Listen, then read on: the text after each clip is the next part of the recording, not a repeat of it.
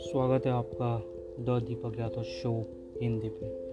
मैं हूँ आपका होस्ट और दोस्त दीपक यादव। तो आज मैं बहुत ज़रूरी बात बोलने जा रहा हूँ, ध्यान से सुनिएगा। ओके किसी ने गौतम बुद्ध जी से पूछा कि, हे प्रभु हम अपने जीवन में सबसे बड़ी गलती क्या करते हैं?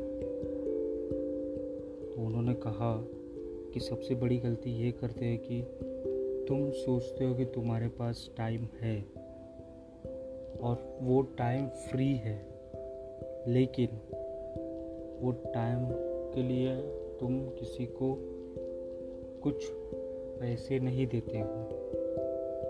वो टाइम को तुम रख नहीं सकते हो। लेकिन वो टाइम को तुम इस्तेमाल कर सकते हो। टाइम है बट वो फ्री है। टाइम है फ्री है। लेकिन उस वो टाइम के लिए आप किसी को पैसा नहीं देते हो। और टाइम को आप रख नहीं सकते हो। लेकिन आप टाइम को इस्तेमाल कर सकते हो। और एक और बात कहा कि टाइम को आप रख नहीं सकते हो, आप खरीद नहीं सकते हो। लेकिन आप वो टाइम को इस्तेमाल कर सकते हो टाइम को स्पेंड कर सकते हो। ओके बिता सकते हो उस समय को। लेकिन अगर वो टाइम चला गया तो वो टाइम वापस आपको नहीं मिलेगा।